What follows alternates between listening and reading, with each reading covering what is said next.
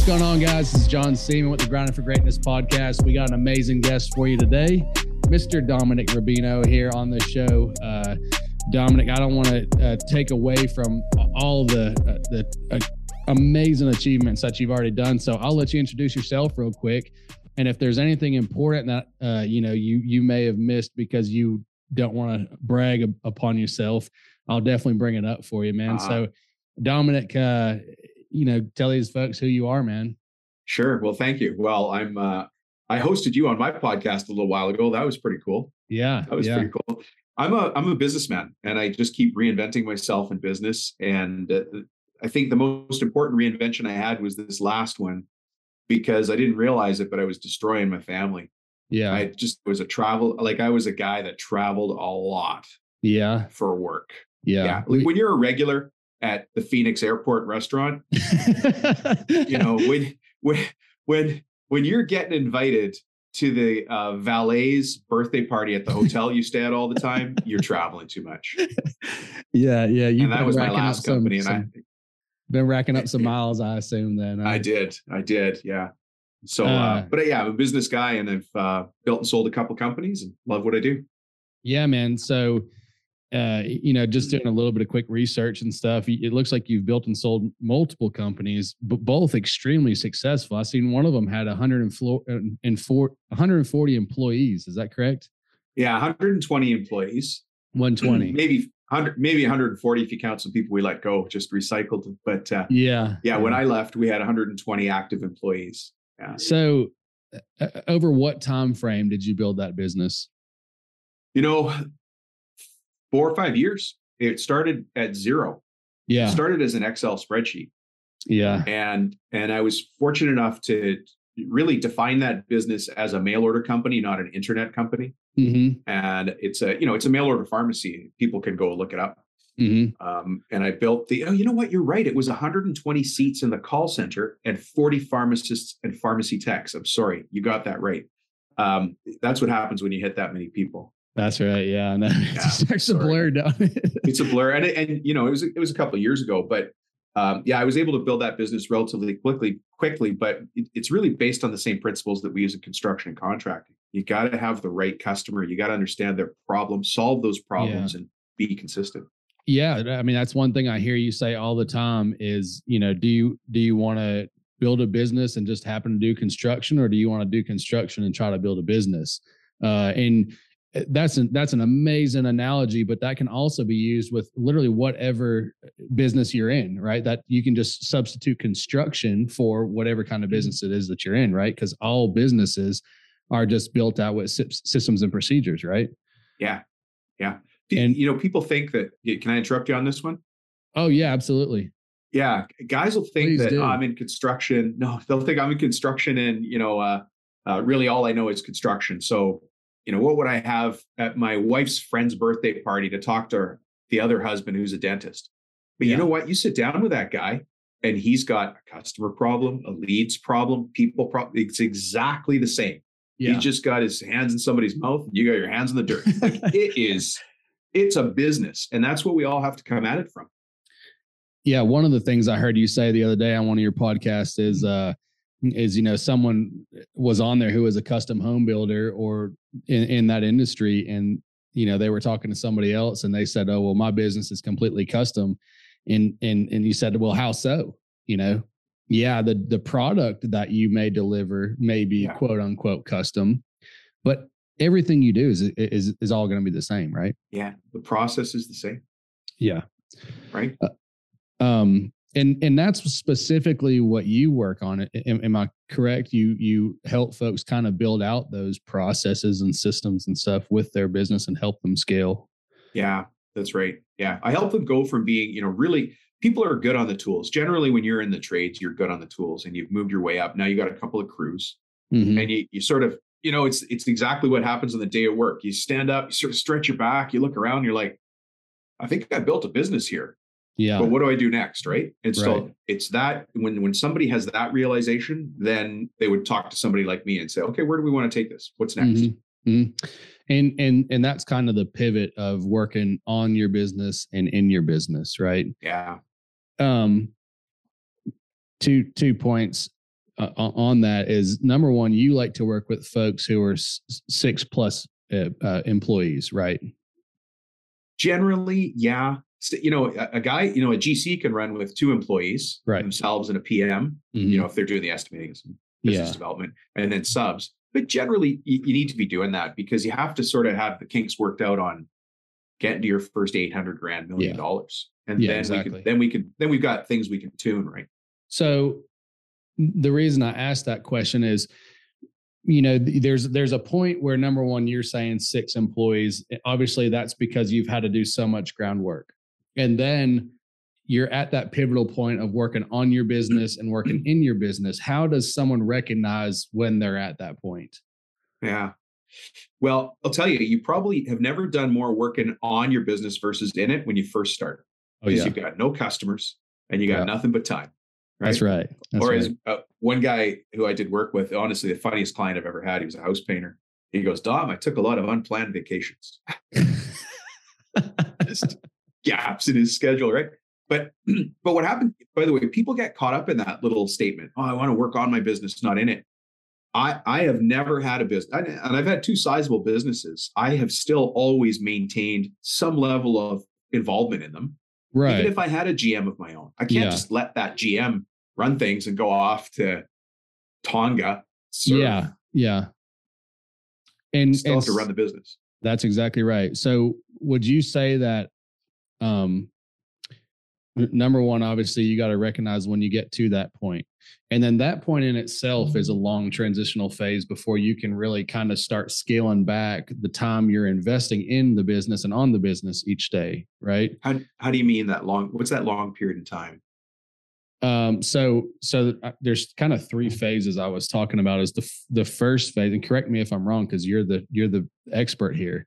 Um, but you know, you they're they're the first phase of kind of boots on ground, mm-hmm. uh, building out. You know, this is how we do what we're doing, and then recognizing, okay, I need to kind of step back and help to continue growing the business and not actually be in the field as much. That's kind of the second phase is when you start that process. That's right. Yeah. And then as you build out working on your business and you work out, you, you build out systems and procedures and continue to grow, then you may get a little bit more of your time back uh, that you're not actually working in the field or creating those systems and processes. Correct? That's right. Yeah. Um, I think there those three those three kind of time phases are extremely important to recognize where you're at in those and not rush them. Correct? Would you agree You're with that? Absolutely right. Yeah, and you know what? Somebody wrote a really good book that matches those three phases up, and I have a feeling you've already read it, but maybe for your audience, we should repeat. For sure. It's the E Myth Revisited by mm-hmm. Michael Gerber. Yeah, exactly. And yeah, you teach a lot about that whole that entire system, right? I, I do. I do. I remember the first time I read that book. It, I call it the most painful book I ever read. You might have heard me say this joke on on my show, but this is I mean, it's it's well over 20 years ago now, 23 or so years ago. And I'm walking, you know, we had a, we we're living in a townhouse, so a small house, and I'm pacing back and forth in the living room. And my wife, my girlfriend at the time, sees me. She's like, "What are you doing?" Because I read two pages of this book, and then I close it and I beat it against my head. I'm like, and then I keep reading. She's like, "What are you doing?" And I'm like, "This book is it just nails me." Yeah, it was so good. It is so good. It, it is. talks about the technician, the manager, and the entrepreneur. Mm-hmm. And those are the three phases you were talking about there.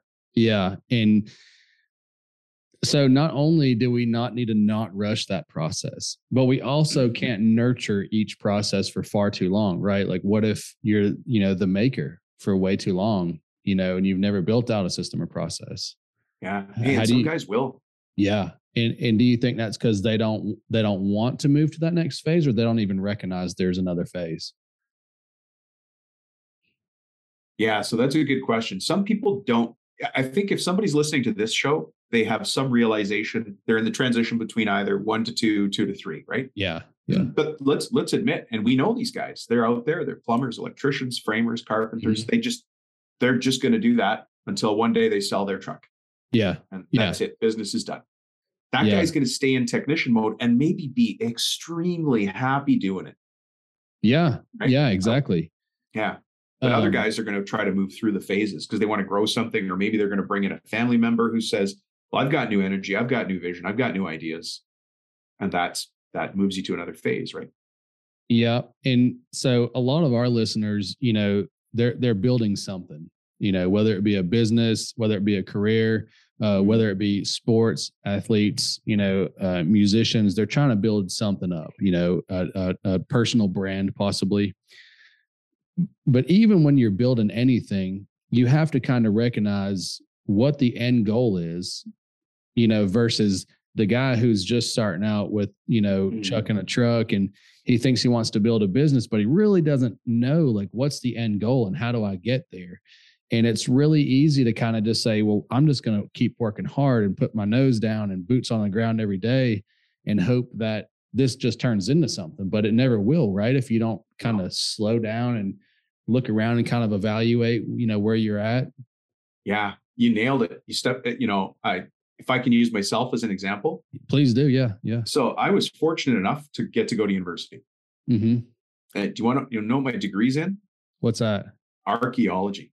Really? Yeah. How does that make any sense? And well, then I started a pharmacy. How does that make any sense? Then I sold that pharmacy and I started a global franchise company for business. How does that make any sense? Yeah. And now I, I, do what I love, which is the construction trades podcasting. But mm-hmm.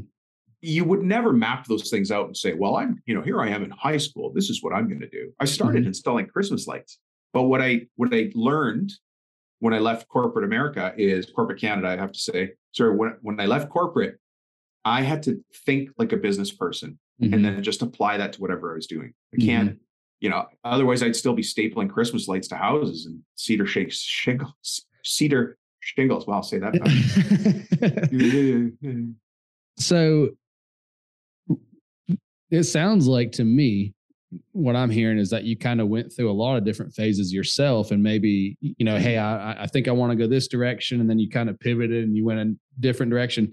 How did you kind of slow down and realize maybe you know archaeology is not necessarily what I want to do right now, and then make that make that shift?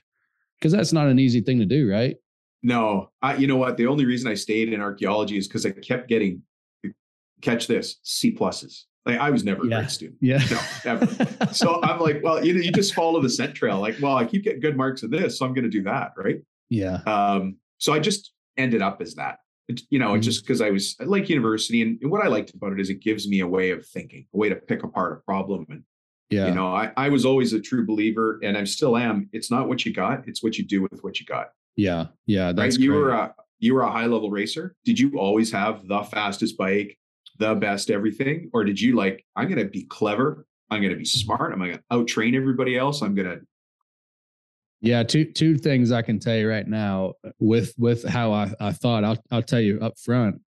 I always, and until I, I started working myself and providing my own stuff, I always had the raggediest bike on the line, you know, always, man. We grew up very poor and, you know, we lived to race we worked all week long. What we made oh, okay. that week, yeah. Friday, we took it and we spent every bit of it at the race. And Monday we were worried about how we were going to get to work. How are you going to pay for it? Yeah.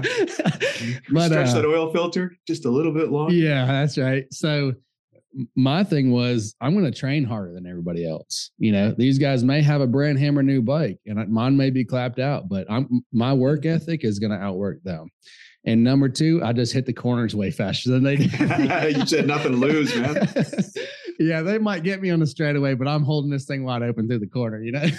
yeah, that's so. L- let me add to that because this is a, definitely a message that anybody can take. Doesn't matter. This isn't for business. This could be for musicians. Could be for somebody who's a student, parent. Yeah. Money's not going to solve your problems. Right. Right. Being clever, thinking. Mm-hmm. Thinking is the most powerful thing we can do. Yeah. Now you can't just dream and think and never go take action because there's lots of people like that.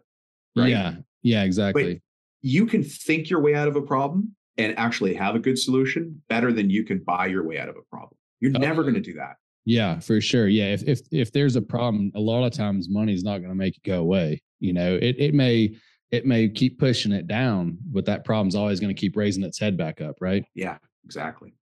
Um, to these folks that are, you know, kind of making the transitional phase from being boots on the ground to you know, kind of taking a step back and planning systems and procedures and planning the growth of their business, how far out do you think they should be looking when they're planning on growth? Does that question make sense? Yeah. It does. So let me let me just let's assume that they're in the business they're going to stay in. Yeah. As an example, they're not trying to reinvent to something else, although right. there's a path for that too. But mm-hmm. if you want to be in the business you're in and, and, get bigger, faster, stronger, better, then you need a, a, a good long term plan. Mm-hmm. And uh, there's there's a book that I'd suggest on that. You might even know it already. The, it's a book called Traction by Gino Wickman. Yep. Yeah. Have you read that or had a chance to dig into it? Oh yeah, I I I, cons- I try to consume a book a week. Um, so uh, and and I started that about three years ago, which is really kind of where I started making my pivotal shift of you know working in the business and working on the business. I I realized very quickly, and fortunately, Michael mm-hmm. Gerber's book E Myth was one of the first ones I was able to uh, be recommended to. Yeah. Um, but I realized very quickly that I had to gain knowledge that I did not have because you know working in the field and knowing the skill is to to me has always been very easy to gather you know mm-hmm. no matter what it was but to step back and be the the leader in a business and to learn about systems and processes and stuff wasn't something that at all came natural to me you know right and your competitor's not going to pull you aside and say hey here's why you overbid that job and here's why you came in late on that they're not yeah. they, first they don't care but they're never going to do that. So that's why I say people keep secrets. Mm-hmm. But in a lot of cases, even the successful people don't know what secrets they hold. Yeah. Yeah, that's right. They they're just doing and and and it's working for them. Yeah. But we can very easily access tons and tons of information nowadays um, that will tremendously uh, excel our growth. Right. Yeah. I mean, yeah. that's specifically what someone like yourself does, correct? Yeah, and and I have to admit, or I have to say that I push my uh, what I what I take into my brain through a very tight filter. Mm-hmm. So there's a lot, you know, it, it, doesn't take much to write a book now. You write the book, you send it to a publisher, they're happy to print as many copies as you want. It does not yeah. make him or her an expert.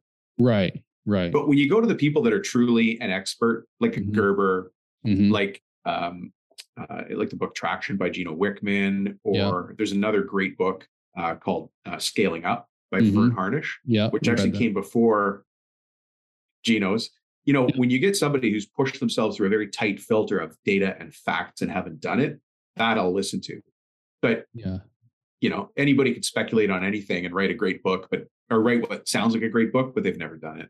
Yeah, that's a, that's a, that's an extremely important point, right? Like you you're not going to go take financial advice from a financial advisor that doesn't have any money, right?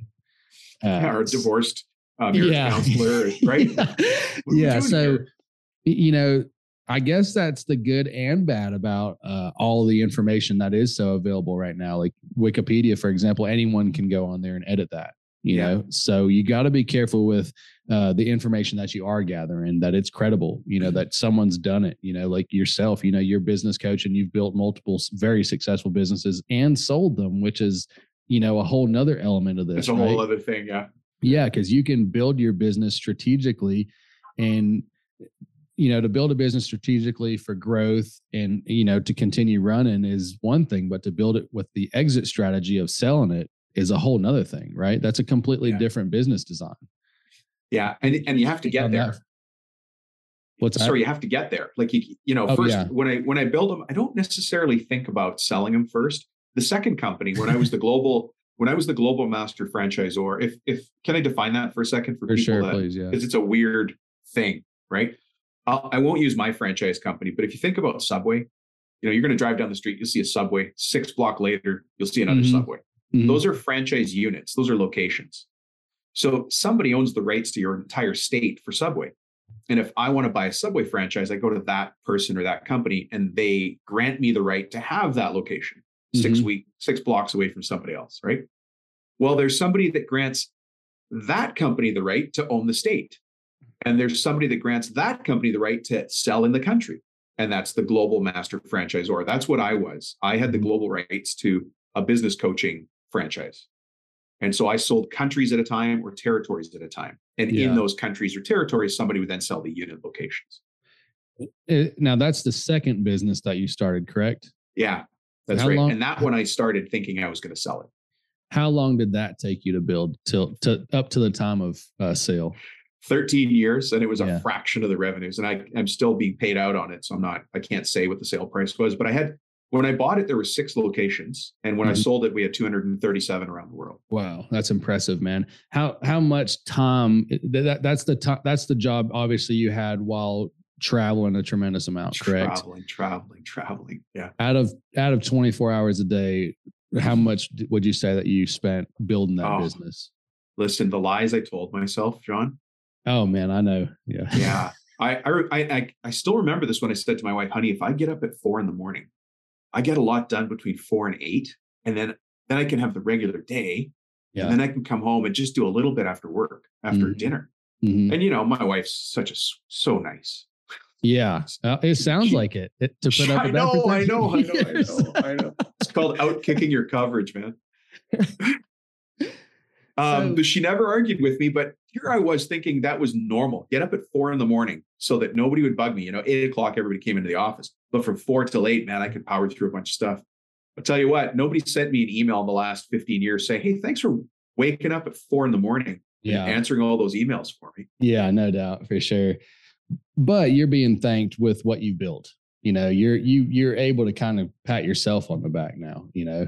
And yeah. you know that, that's something that i like to speak about because i think a lot of times in in you know please feel free to give your uncandid opinion on this but i think a lot of times uh those first couple years while building a business it, it a lot of times it does take that it does take kind of relentless hours you know yeah. uh, on on day in and day out of building something grinding so there's yeah exactly grinding, grinding. your butt off you know and there's yeah. and i think that there's two key elements of what you said number one you you did put the time in you mm-hmm. traveled you sacrificed a lot of stuff to to build that out but you also had an amazing support system back at home it sounded like yeah that's yeah, something sure. that's extremely important to everybody i think but I see myself and through a lot of my employees and stuff, they don't have that back at home. And they may actually have the opposite.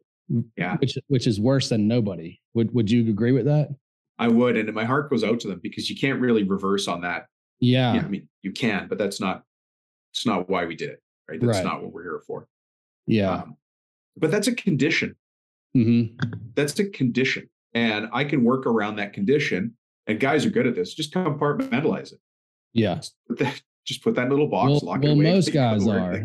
I would I would argue that most guys are. I myself can compartmentalize almost anything, you know, yeah. completely to a fault. Because at some point in life, probably all that's just going to come up, and I'll have a you know midlife crisis or something. You know? Yeah, looking at an ice cream cone. Oh my god! Yeah, like something's just unrelated. But um, what would you say to the guys that aren't that you know they they're they're and gals you know because it's it goes both ways for mm-hmm. sure that are that are really really grinding putting in the hours. They know that's what they want to do to build their business. They they also you know have strong feelings for that significant other that they're with but getting tons of feedback from them yeah. which to me is really just like pulling the heaviest anchor that you can pull while building your business.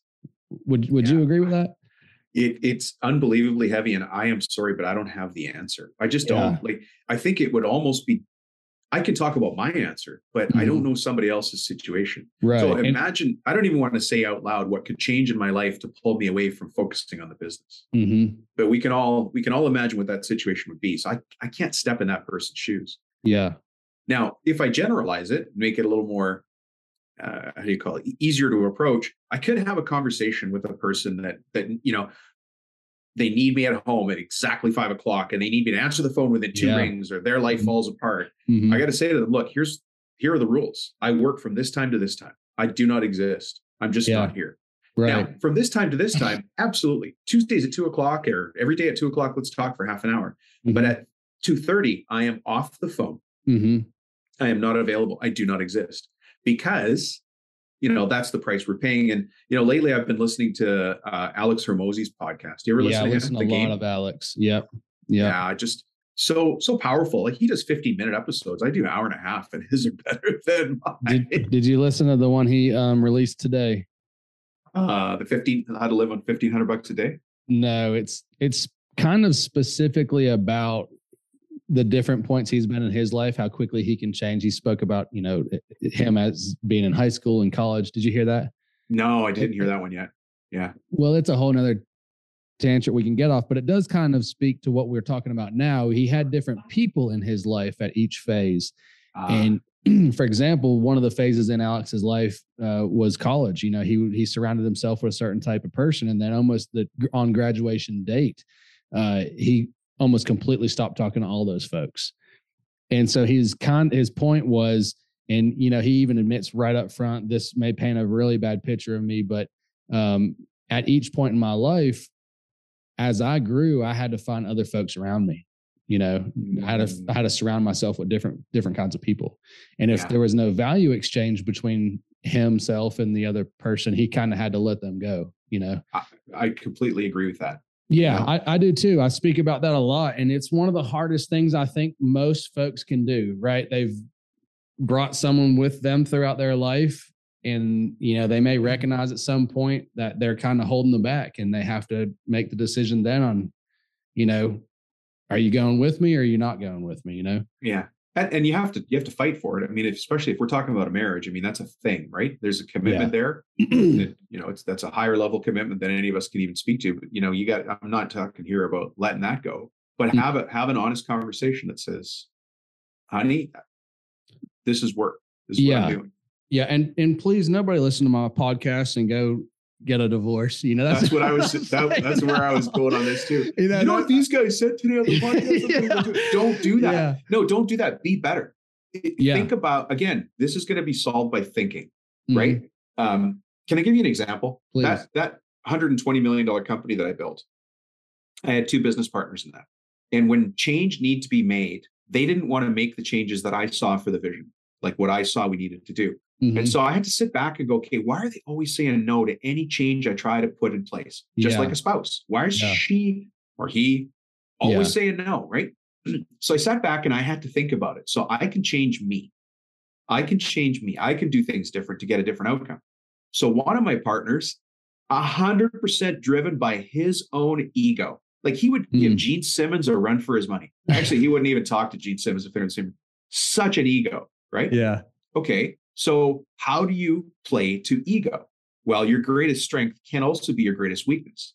So, my strategy with ego guy was ask him a lot of questions, but those questions were already thought out in advance. Of course, yeah. And he came up with this fantastic answer to which I would say, huh, we should really think about that. So that takes care of that guy's now that ball is rolling, right? My other partner was Mr. Numbers. Okay. Numbers, numbers, numbers. It is all numbers. There is no emotion. there is only numbers. And so data had to be presented. Mm-hmm. Data, curious data. What about this? Did you find a correlation between these two things? Well, Dom, I never looked at that. Huh. What if we looked at those? Well, let me look into that. That sounds like a number I can dig into. And before you knew it, they would both come back to me and go, Hey, listen, Rubino, we need to make a change here. I'm like, whoa, whoa, slow down. What change do we need to make? And guess what? Boom, boom, boom. Let me ask so you if this. you have a spouse like that, be respectful and understand their style and speak to that style. So I, I love that you used both, you know, at home situation and business situation. For you to um, kind of slow down and methodically ask those questions almost to persuade them which is really a sales tactic right i hear you use all kinds of sales uh, just the way you talk, you know. But it's the soft hand of judo, my friend. Yeah, it's the enemy's power against them. Is your is your personality type the type that is comfortable slowing down and asking those questions and helping to persuade? No, no. Have you ever took a disc assessment? yes. What, what? How do you how do you rate yourself on there, or how does uh, it uh, rate you on there? Yeah. So my behavioral style is IDI. So I'm an influencer, director. Right. And then, of course, because I'm an influencer, I added the I again. So I'll talk to you about the great idea, and mm-hmm. then I'm going to tell you we're going to do it, and then I'll apologize that I came on too strong. That's yeah. the IDI, right? I gotcha. Yeah, yeah. yeah. But I'm an ID.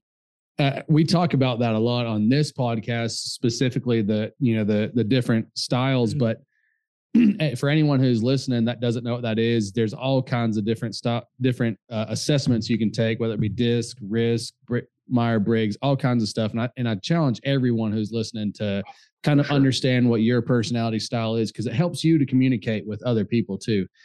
I can tell you right now, every every one of those personality assessments I've ever taken, I'm 80% plus on a driver so what that means for me is if i have you know that spont- spontaneous idea or even if i've thought it out for a long time when i'm ready to make that change I, i'm the type that's going to come in and fly in and say hey this is what we're doing. This is how we're going to do it. And i'm going to fly back out and i'm going to go start working on my part of it. And i hope you work on your part too.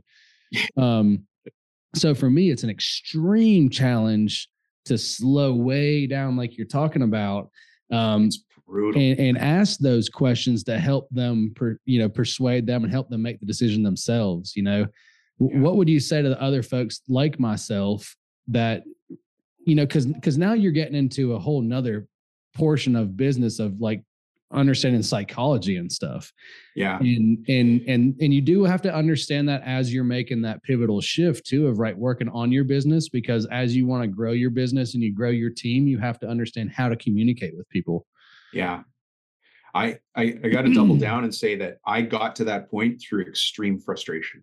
right? Because I'm I'm a lot like you. I, yeah. I'm going to say, hey, this is my idea. Let's do it. And then yeah. I'm also going to blow up the balloons and clap and come up with some sort of chant and tell us yeah, what how for sure. going to be. Oh yeah, I'm like, yeah, because that's an I, right? By the way, have you ever heard of using DISC as birds? I haven't. No. Oh, okay. So just for people listening, there's four. You know, imagine a quadrant, right? In the top left is the influencer. That's the I that we talk about. That would be a rooster or a peacock, right? Loud, showy. Look at my colors. Look at me. That's my primary driver, my primary style. Then on the top right of the quadrant, you've got the D. That's the driver. Well, what kind of bird do you think is at the top of the food chain and eats everything else? Eagle. You got it. The eagle, right? Yeah. That's that's the bird that represents the eagle. The bottom left, you've got S, which stands for steadiness. Mm-hmm and that's a dove. We usually use a dove to represent that because doves, uh, 43, I could be off, 43 or 49% of the population is primarily a dove. Right. They want to yeah. follow a system. Mm-hmm. Right. And it, it, it, speak to how um, a stabler, a stabilizer, or um, what did you, what did you? I, I said steadiness. There's a couple. Different yeah, yes. yeah, tons of different words that you can use for it, but speak real quickly on how they like to receive their communication quite the opposite of how we typically give it. It sounds like you have struggled as i have struggled on this. Yeah sure.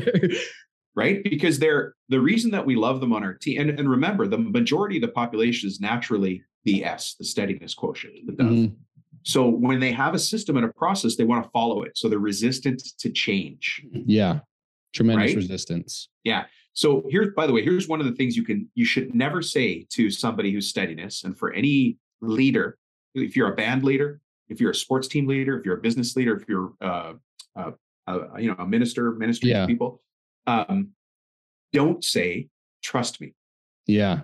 If I start something with John, trust me, this is the path. The mm-hmm. first thing that goes on in the S, the steadiness mind is, is the following dialogue. Trust you, but I do trust you. I did trust you. What do you mean trust you? Were you yeah. lying the other times? Oh, my God, I've been trusting this guy. And their internal dialogue just like, you know, it's off. It's Does so, that answer it?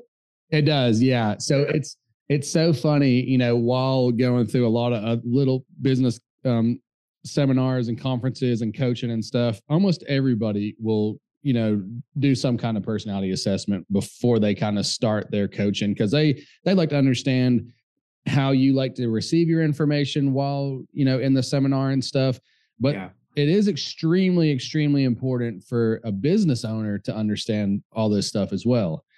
Um and it's extremely funny to me i think to hear the the conversations that you know would go on back and forth between one personality type and another oh yeah. because they're so true right? It, it's it's it's always the same conversation maybe with different verbiage you know? Yeah um so that's a that's another whole another challenge of when you you know transition from working on the business to you know working in the business to working on the business you know um you just need a new set of tools it's not it's not the same tools we learned when we're framing houses roofing houses i'm going to just speak to the construction yeah because that's yeah. my headspace mm-hmm. right uh, or even if you're a cabinet maker or a sheet metal company mm-hmm. it's a different language from being the technician, going back to Gerber, to moving into being the manager and the entrepreneur. You're it's the business of the construction business. That's what you want to get good at next. Right. Let me ask you one more question before I just hop to the last question or two here, and I'll let you go because I know you're extremely busy. But while you built out your business to 120 to 160 employees, that first business, whatever that number may be, we'll figure that yeah, out. Yeah, sorry. I'm old now. Uh, while you were building that out, you obviously created an amazing system, um, amazing procedures, and everything to build a business in just a couple years with that many employees. Mm-hmm. How how did you attract and retain that many employees in such a short amount of time? Because I think you can agree that everyone's number one complaint right now is it's people. Yeah, exactly. Yeah. So what what did your system look like on attracting and retaining that many folks? Obviously, it had to be a system that worked to get that many people in that short amount of time. Yeah. It's a, it's a, thank you for asking that question because it was hard. Oh, I'm sure. It was yeah. hard. Like we needed med- uh, people who were trained as medical office assistants. It's called mm-hmm. an MOA, mm-hmm. or they were pharmacy technicians. So mm-hmm. we needed relatively skilled in the medical trades. Mm-hmm. And then we had to open up our our minds and try to take in other people and train them. And so our biggest co- competition on that was a little restaurant called Wendy's, which was down really? the street.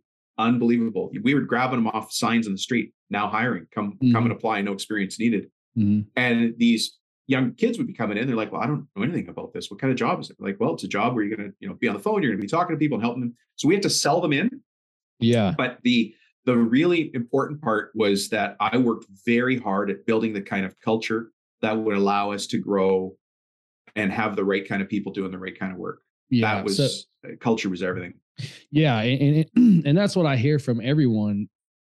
Explain really quickly, just to the listeners who are trying to grow a business that don't understand what quote unquote culture means, because some people think it's what you do in the business versus who you are. Yeah. So, what, what would your quick yeah. quick description of culture be? So, culture is the glue that holds your business together. Mm-hmm and your culture my culture is related to your values what you yep. value in other mm-hmm. people so if you if you value people who make quick decisions uh, are fit and healthy strong in their faith and uh, uh, i don't know uh, are very accurate and detailed then mm-hmm. you need to build a culture that's like that yeah if you so, value people who are lazy and sloppy and, and fill your boots you're going to find lots of them that, right for sure yeah. so you hire and fire on a, an essential value, core values, yes. I'd assume. Yeah. Yeah. Yeah. Um, and there's some bendiness, like some values are, you know, uh, yeah, there's, there's, you know, I, I understand that I learned this from my friends in ranching. If you stand for nothing, you'll fall for anything. Yeah, for sure. So what do I stand for? And then when you get hired in the interview, I'm going to tell you this is what we stand for. And if they get if there's any friction, I'm just going to keep doubling down. At, you know, after I hire them, this is what we stand for. If you don't stand for that, it's ain't going to work. Yeah, you're opting out of this company. Uh, so, sorry to keep heading down a different path because I'm trying to keep us in line, but you got so much great information. Sorry, I just want to dig sorry, into everything. You know? uh, it, let me ask you this: There's probably a ton of small businesses that have you know six to ten employees that have an amazing culture, yeah. and you know that's very family based. It seems like you know everyone kind of gets along really well. but they want to attract some more people and we know we have to have a good culture to attract people how do we how do we present our culture to folks so that they can feel welcomed to, to come there does that make sense yeah it does um i think i mean the first part goes to your first question i have to know what my culture is and i have to yeah. be able to tell people what it is. Mm-hmm. Mm-hmm. so what what do you stand for and just as easily what do you not stand for yeah Mm-hmm. Right. Like, which, if, which if, is just as important as what you do stand for, if not maybe more important. Uh, and, and that's never what anyone thinks about. It's always what, who do we want to attract? Not who do we want to be sure we don't attract? That's great. yeah. So, would you say that while recruiting for new talent, you would market what your culture is? Yes. And yeah. I do that in the way the ad is written and in the way the intake uh, interview is. I use a mm-hmm. two-step interview process where I'm not the first interviewer, but mm-hmm. we want to check for certain. You know, there's certain flags that I want to watch. Absolutely. One for me, I'm actually not allowed to say this, but I don't like hiring smokers. Yeah. because why why they, is that? They take 15 minute breaks like God gave it to them. And yep. a non-smoker can't walk outside and just have a smoke. Oh but no. A smoker, they walk outside and they're like, Yeah, I'm having a smoke. Well, and, no, you're and, not. And probably take somebody with them. They probably pull yeah. another smoker with them too. Yeah. So the simple system that we put in place is in the in the interview phase, it's two step, right? My administrator has the first conversation with them unscheduled. Mm-hmm. Hey, we mm-hmm. got your resume, John. Just want to talk to you for a second. Oh yeah. Can you talk? Yeah, for sure. Aren't you at work? Yeah, I am. X. Yeah. um, uh, now, are you nervous? Do you need to grab a smoke first? No, I just had one. X. Okay, great job. This is going to be very quick. Uh, again, very methodical questions, man. I appreciate the time uh, thinking of that. Like, goes back to you know, you a lot of times it's your brain that you really need to work with. You know. Yeah, yeah, yeah. Um, one more thing about recruiting, real quick. You said you know the the best uh, avenue to, to grab folks was Wendy's. So yeah. I'm assuming younger folks, unexperienced. So you must have had a training program during onboarding, correct? That's right. Yeah, we did. Mm-hmm. So that's something else that you you built out in line with recruiting. Correct. Yeah. So and so your your onboarding and recruiting all kind of work together so that number one, you be sure you track the right person. And then number two, you train them correctly so that when it's time to throw them out to the wolves, they know exactly what you what you expect. Yeah. And then we, you know, we worked at having simple systems for them. The other thing that that was important, and I, this sounds horrible, but if it was time to fire somebody, they had to be fired immediately, right? Immediately. So there was a guy in one of our trainings. He was great. He was as good as anybody else, but he said, yeah. "Hey, I can't come in tomorrow because I have a court case pending." Mm-hmm. And I said, "Well, you didn't tell us that in the interview." He said, "No, I didn't. Sorry, I you know wanted to wait till today." I said, "Well, you're gone. That's it. Yeah, you're, you're not here." Because we've told you everything about us and you held back something on you. And as he walked out the door, everybody in that classroom sat up just a little straighter. Yeah. Like these guys are in it. Yeah. Yeah. So that's another huge thing too, right? Is with the fear of not being able to replace someone, I think as business owners, sometimes we hold on to someone a little bit longer than we really should have. Um, and something one of my business coaches, Grant Cardone, always speaks about is that if you recognize that someone has kind of, you know, if they're supposed to be putting 100% in, you can see visually see that they're maybe putting 60, 75% in, they've probably actually already quit you. You know, they haven't verbalized that yet to you. You haven't let them go yet. They're just now a body on the on the payroll, you know. Yeah. And you may think they're just having a bad day or a bad week or a bad month or a bad quarter. And but that keeps that keeps on going until and, and man, there's so many people that are just disconnected, uh, that are just there, just bodies just showing up to, you know, make payroll. So you have to recognize that as early on as possible and yeah. sit down with them, have the conversation, see if they are just having a bad day or if this is going to continue, you know. Yeah. Um, can you see me? Can you see me laughing here, John? Oh yeah, for sure. Can I? Can I? I know you're trying to cut the interview short, but I got to tell you this, dude. I'll talk all day if you want to, man. This is. No, I know I got to get to another thing too, but listen. So I have you read the book by Timothy Ferriss, Four Hour Work Week? I have, yeah. i mean, who hasn't? You know, and if anybody hasn't read it, they've heard of it, and, yeah. or they're waiting to read it. Well, I fell into the category of waiting to read it. So while I'm running the franchise organization, I have a vice president reporting to me and he's starting to make weird but reasonable requests. And he's pulling himself a little bit further away from the company. Yeah. And then eventually it didn't work and we had to let him go. I finally get around to reading the four hour work week. Mm-hmm. He pulled the four hour work week method on me. It's there, it's in the chapters. First, do this to your boss. First, tell yeah. him this, then do this, then ask him this, then do this. And I, re- I was reading it. I was so mad. I'm like, I should have read this first because yeah. he, he followed the script in the book. Yeah. Yeah. He followed the script in the book. And I was like, oh man, we paid this guy for about six extra months while he was doing a side gig. Kudos to him though. You know, at, yeah. at least I mean, I'm laughing. Know, I know that's hard now. to say. I'm so mad, so mad. I know that's hard to say, dude. But at least he. Here's another thing too that kind of goes back to gurgitating all this information. You know, is I don't care who you are or, or how much knowledge you've you've gained you know, if you can read 10 books a day, if you don't implement any of it, it you're just wasting all of everybody's time, you know? Yeah.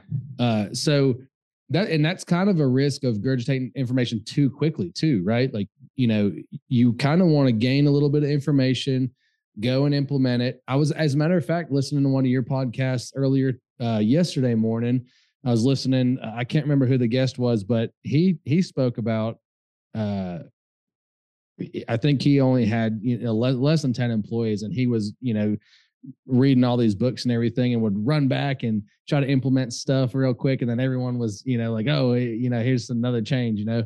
Yeah. You got to kind of take information from these books and from seminars and from coaches and stuff and figure out really where your pain points are in your business and implement those.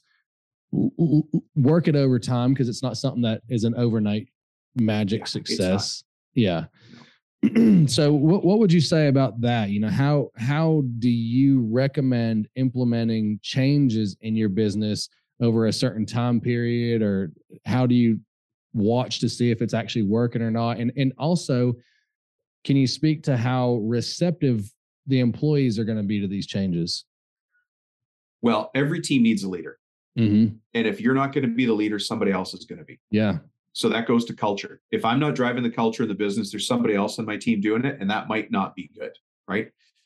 But earlier we talked about having uh, a plan, a, excuse me, a strategic plan. I'm sorry, uh, a strategic plan. Well, that strategic plan is going to tell me what my big vision is, and then I just break it out into little goals. Mm-hmm. And now, once I've got it into goals, I don't even worry about putting them in priority order. I just say, got to do this, got to do that, got to do this, got to do that. Yeah. Then take a break, step away, take that list and go get a coffee. Put in your headphones, face the wall in the coffee shop so nobody bugs you, and just look at the list and go, well, this one's first, and this one I can't do this until I do the other thing. So move that up and just have that conversation like a yeah. crazy man in the corner of a coffee shop. We've never seen that guy before. Sure. But that now you've got your changes, and you say, well, the first thing we need to do is get everybody using the software we already have. Mm-hmm. Time tracking. Just pick something pretty common but random. So now my job as the owner, I've got to get everybody focused on tracking time using the software properly. Yep. That might yep. take six months, but the value to the company, that's priority number one. That is priority number one. Don't move to number two and three yet. Just mm-hmm. get time tracking clean. Yeah. Uh, this is a question I was actually asked on another podcast the other day, and I know what my answer was, but I'd love to hear what yours is. As you make that, you know, each shift in the business and each change and you implement different things, there's always going to be folks who uh, do really really great with that and folks who don't do so great with it. What would you say uh, how you how you would handle the folks who aren't maybe not like you know not wanting to make the change but really not sticking with it as they should not doing it every day like they should be you know because it's a it's a difference it's a change it's a ch- change of habit you know? Yeah it's it's a hard question to answer because everybody's different and everybody yeah. needs something different. You know, mm-hmm. I could mm-hmm. see myself in one case. You know, we're going to have a uh, a meeting where we're going to talk about it, of mm-hmm. course, right? Mm-hmm. Uh, and then we're going to reinforce it. We're going to mm-hmm. remind people. And then let's say we got a guy Jeffrey, and Jeffrey's yeah. just not doing time tracking. Yeah, I yeah, might take Jeffrey time tracking for a walk around the building. I yeah. might take him for a walk around the building. We might go get a coffee. Jeffrey, hop in the truck, man. Let's go get a coffee. Uh, why? Dude, let's just get a coffee. I don't know and and then on the drive, you know, we're not facing each other, we're beside each other, or maybe we're having the coffee. I'm like, Jeffrey, look, this time tracking thing, I know it's a sticking point. I've tried a couple times, but it's not sticking mm-hmm. on your side. Tell me what's up. Yeah. Now, how do I, how do we do it better? Because it's got to happen. Yeah. Tell me how we make it easier for you. And you know, I already know, you know punching the buttons in is pretty easy. He's like, oh man, I just I can't I can't use an iPad. I don't know. Okay, thanks. So let's let's figure this out. Mm. Is that the ask why five questions thing to get the real why? You know. Well, I'm trying to be human. Like if I get frustrated, you know, have you ever seen this? And I don't. Do you have kids, John? I got twin boys that are three. Yep. Oh, nice. Okay. Yeah. Well, they're not in school yet. No. Well, they, they do go half a day to like a preschool thing, you know. But okay. Yeah. Yeah. So, but you'll find this to come true later at some point you can't blame the kids you got to look at the teacher 100% yeah mm-hmm. and so i have to you know i can control me i got to be a big enough man to say i don't have all the answers yeah Je- you know jeffrey tell me how this isn't working for you because i don't understand it i'm trying mm-hmm. my best mm-hmm. to drive the company forward do things we need to but somehow we're stuck on this what's going on man mm-hmm. just have a conversation mm-hmm. and he'll tell you something mm-hmm. That's something that I, I myself, my answer to, to, that question was you get exactly what you tolerate. um, yeah, it's true. Yeah. And that's an easy answer for me to say. but to do, especially when you have someone who's extremely talented, um, but this, these little simple tasks, you know, that that are truly important to the business for it to run efficiently. Mm-hmm. And they may not see, I think number one, that's kind of one issue is they don't see why you're asking them to do it, kind of how it breaks down the chain of everyone else that it affects. So we try to show that like hey man we're not just asking you to do this because we want you to do it we're this is exactly why we need you to do it and this is how it's going to make everybody else's job easier if you just take three seconds to do this you know yeah um, but man, you know, I mean, all you can do is, like you said, have that real human conversation, and then you know, disciplinary actions have to start after that. And you can't, I think, and this is extremely hard again with you know the uh, lack of skilled help. you you can't just continue to tolerate it because then it's going to rub off on everyone else, and everyone else is going to think, well, the, the culture is we can just kind of do whatever we want around here. Yeah. Yeah. It's very tough but I think going back to you know a hiring process that you obviously had to you know grow that business so quickly if you have a great hiring process and you have a great culture you don't necessarily have to tolerate those little things as much. You know you don't have to feel so scared that oh i can't let i can't let jeffrey go because i can't replace him you know? Yeah. I have i have been afraid of employees before and i regretted yeah. it every time. Yeah we can't let that guy go. He's a specialist at this thing or she's mm-hmm. really good at that thing yeah. and then you know you finally let them go and you're like oh, wow the sun came up today yeah the world man. continued yeah it, you know i almost hate using this analogy but one monkey doesn't stop the show you know i mean i always say too you know i built the business before you and it's going to continue to grow after you you know I never want to lose any of my guys ever. You know, that's never my intent. I always want to continue to grow the business. I want everyone to grow together. I want everyone to excel with me. Um, but we, as we grow, we have to make sure that our culture is protected too, right? Mm-hmm. Something very difficult to do, especially if you're fearful of hiring and, and attracting skilled help. Yeah, and even harder if it's family we're talking about, which is another thing. Oh God, we that don't even get me started on that, man. That's a whole nother podcast. Yeah. uh, real quick, man. So now your day to day now, Dominic, you're you're doing the business coaching. Um, some folks may not know you actually have two podcasts as well. Mm-hmm. What else do you got going on through the day?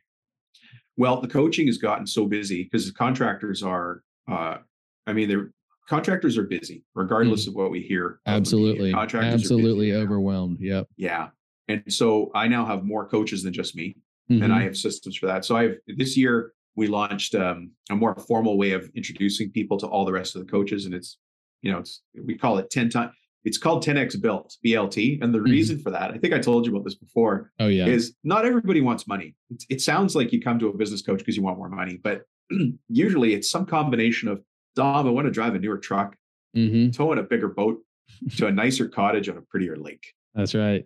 Right. Whatever you want. Right. And so we called it BLT, boat lake truck. 10, 10, 10, 10 times more boat lake truck. So I like to have fun, as you can tell, and I'm as serious as serious as serious can be. Work hard, but, play hard. Yeah, I, I, really love to have fun with it. So, anyways, that's what we're doing now, and that's um, uh, that takes all of my time. Those two podcasts, man, I publish six a month. I know, man. You're you're and and and and these aren't half-assed podcasts either, man. You're killing it with these things. You know, you're you're delivering tons of value uh, on every one of these. You know, thanks. Yeah. Uh, so I, I asked you that to kind of see what your day to day looks like now because you've already built and sold two, you know, very successful businesses. It sounds to me like you still haven't let your foot off the fuel. No, no. I mean, I, you know, I use a block schedule religiously. I have to use a yeah. block schedule. If my calendar's not like on point, then it's nothing's going to happen. They and say then I have, pardon me. They say white space on the on the calendar is the devil, right? Yeah yeah, that but that white space is a color too. Yeah. That white space is whatever your default is. It's mm-hmm. marketing, mm-hmm. it's people management, it's you know doing the books, whatever it is. That's a color too on your block. Mm-hmm. If mm-hmm. people don't understand what you and I are talking about, then they you know they need to look at their Google Calendar or Outlook calendar, all the colors. Yeah. so would you say that this the grind that you've been in for the last couple years on building the other businesses is is continued? Yes, and I'm doubling down. Yeah, that's what I thought. So I think that a lot of folks think that when you get to these certain levels, this is something that we've spoke about on the podcast before. That once you get reach certain levels, you can kind of let your foot off the fuel and just put it in cruise control.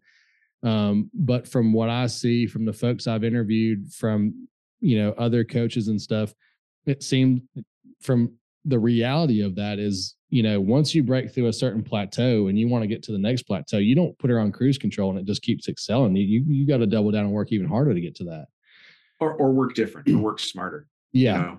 I'm sure you've heard the analogy of the NASA astronauts when they come back from a space trip to the moon. Uh, what do they do? Yeah, you haven't heard that? No, yeah, I, I mean we're not not really going to the moon as much anymore, but yeah, that, yeah. The the NASA astronauts yet. that came back from the moon, they were getting depressed because they're like, I, I went to the moon. What do I do now? Yeah. And so what they would do is they would assign them a major infrastructure task to project mm-hmm. manage when mm-hmm. they came back for NASA. well, man, that's a that's a, another very very serious conversation with with veterans, right? Like you know, army vets and military yeah. vets and stuff, you know, they've had an entire lifelong mission you know of working as a career you know in the in the in the military and once they retire they kind of feel like well i don't know what i'm going to do now you know and it's a huge epidemic. Unfortunately of veterans you know committing suicide. There's 22 vets that commit suicide a day you know? Yeah it's uh, horrible.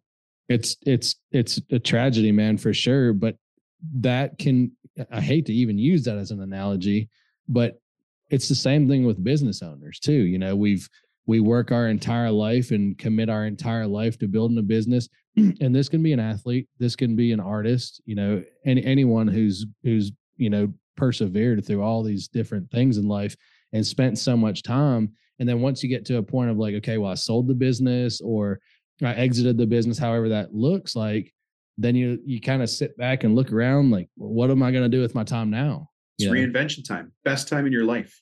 Yeah. You get to do whatever you want man yeah. And and yeah. and that's the that's an amazing way to look at it. You know, like, okay, what am I gonna do cool now? Like what I get I'm, to I'm gonna, do what I want. Exactly. Yeah. And so it's it's in your in your experience though, it, you stayed busy, right? Like you're you're still doing something now, but you're doing oh, yeah. you're you're growing the biz another new business because that's what you want to do, right? I think between selling those two companies at two different times, I had a total of four days off. now, and, and I'm the first guy who I would happily go on a 10 or 20 day backpack hunting trip. Yeah. That doesn't count as time off. Right, right. Right. But yeah, between like I'm back at it right away. Because in reality, yeah. when you sell a business, it's not like buying bread at the store. It takes months, years mm-hmm. to go mm-hmm. through it. So you're transitioning anyways. Right? And, and again, it's that's a very stringent process that I, I, know a lot of folks probably won't understand until they they may either do some research on it or do it themselves. But um, man, I, I can't thank you enough for the time uh, you've took this evening, man. It's super educational. I know the listeners are going to get a ton out of it. Uh, if the folks who are listening want to reach out to you, get a little bit more of this uh, absolute wealth of knowledge, how do they reach out to you, man? Uh, it's easy. Go to 10xbuilt.com, 10xblt.com. Just fill in the form there. Okay. Get in touch or listen to the podcast. I mean, you're you've been a guest on the show. You did a great job there. Good, yeah, good discussion. It. Yeah, uh, and that's Profit Tool Belt podcast. Mm. And your other podcast? Well, I don't know how many cabinet makers you've got listening, but let's throw it out there. So the other one's called Cabinet Maker Profit System. I would, uh, I would, I would contest that there's probably a lot of folks in the blue collar industry that listen to this just because I am. So probably a lot of yeah. cabinetry guys, you know, and cabinetry, architecture, millwork. Yeah, exactly. Any other handles you want to um, get some guys coming? Well, hey, I'll tell you. Yeah, you know what? Let me give this back to the world too. My daughter had cyberbullying happen, and like she's a kid that went to Catholic school. You don't think yeah. this happens, but it was horrible. The day she got her cell phone, life changed. Wow. So I actually did a TED talk on how we dealt with the cyberbullying that was really impacting her badly. And if that helps somebody, you know how my family worked through it, and mm-hmm. just look up my name and TED Talk, and you'll you'll see me on stage there. Yeah, and, and, and you and you've wrote some books. I've seen that. You know, where can they find that at? Uh, Amazon. Okay, you know, it's called Construction Millionaire Secrets. Mm-hmm. I've only got the one out there now. Yeah, we got to get this information out here, man. Don't be so humble. Ah, yeah. yeah, you uh, spent you spent your whole lifetime gathering this knowledge, man. Let's get these folks to it, man. Thank you. I appreciate it. You make me feel good. This is good. I feel taller. Good man, you should. You should. You've, uh, you know, I know that you, you, whether you say it or you know want to say it or not, I know that you're doing all this because you want to give back. I mean, that's you know, you're not coaching uh, because you, you just enjoy doing it as a business. I mean, you you, you coach it, because you love to help people. You wrote the yeah. book because you want to help people. You know, so um, let's get that stuff in front of people, man. Let's help them. Let's do it. Thanks, man. Man, I appreciate your time on here. Uh, we'll have to have you back for another one, man, because I've I've got three pages of notes here, man. We we just touched the tip of the iceberg. Let's do it. Let's do it.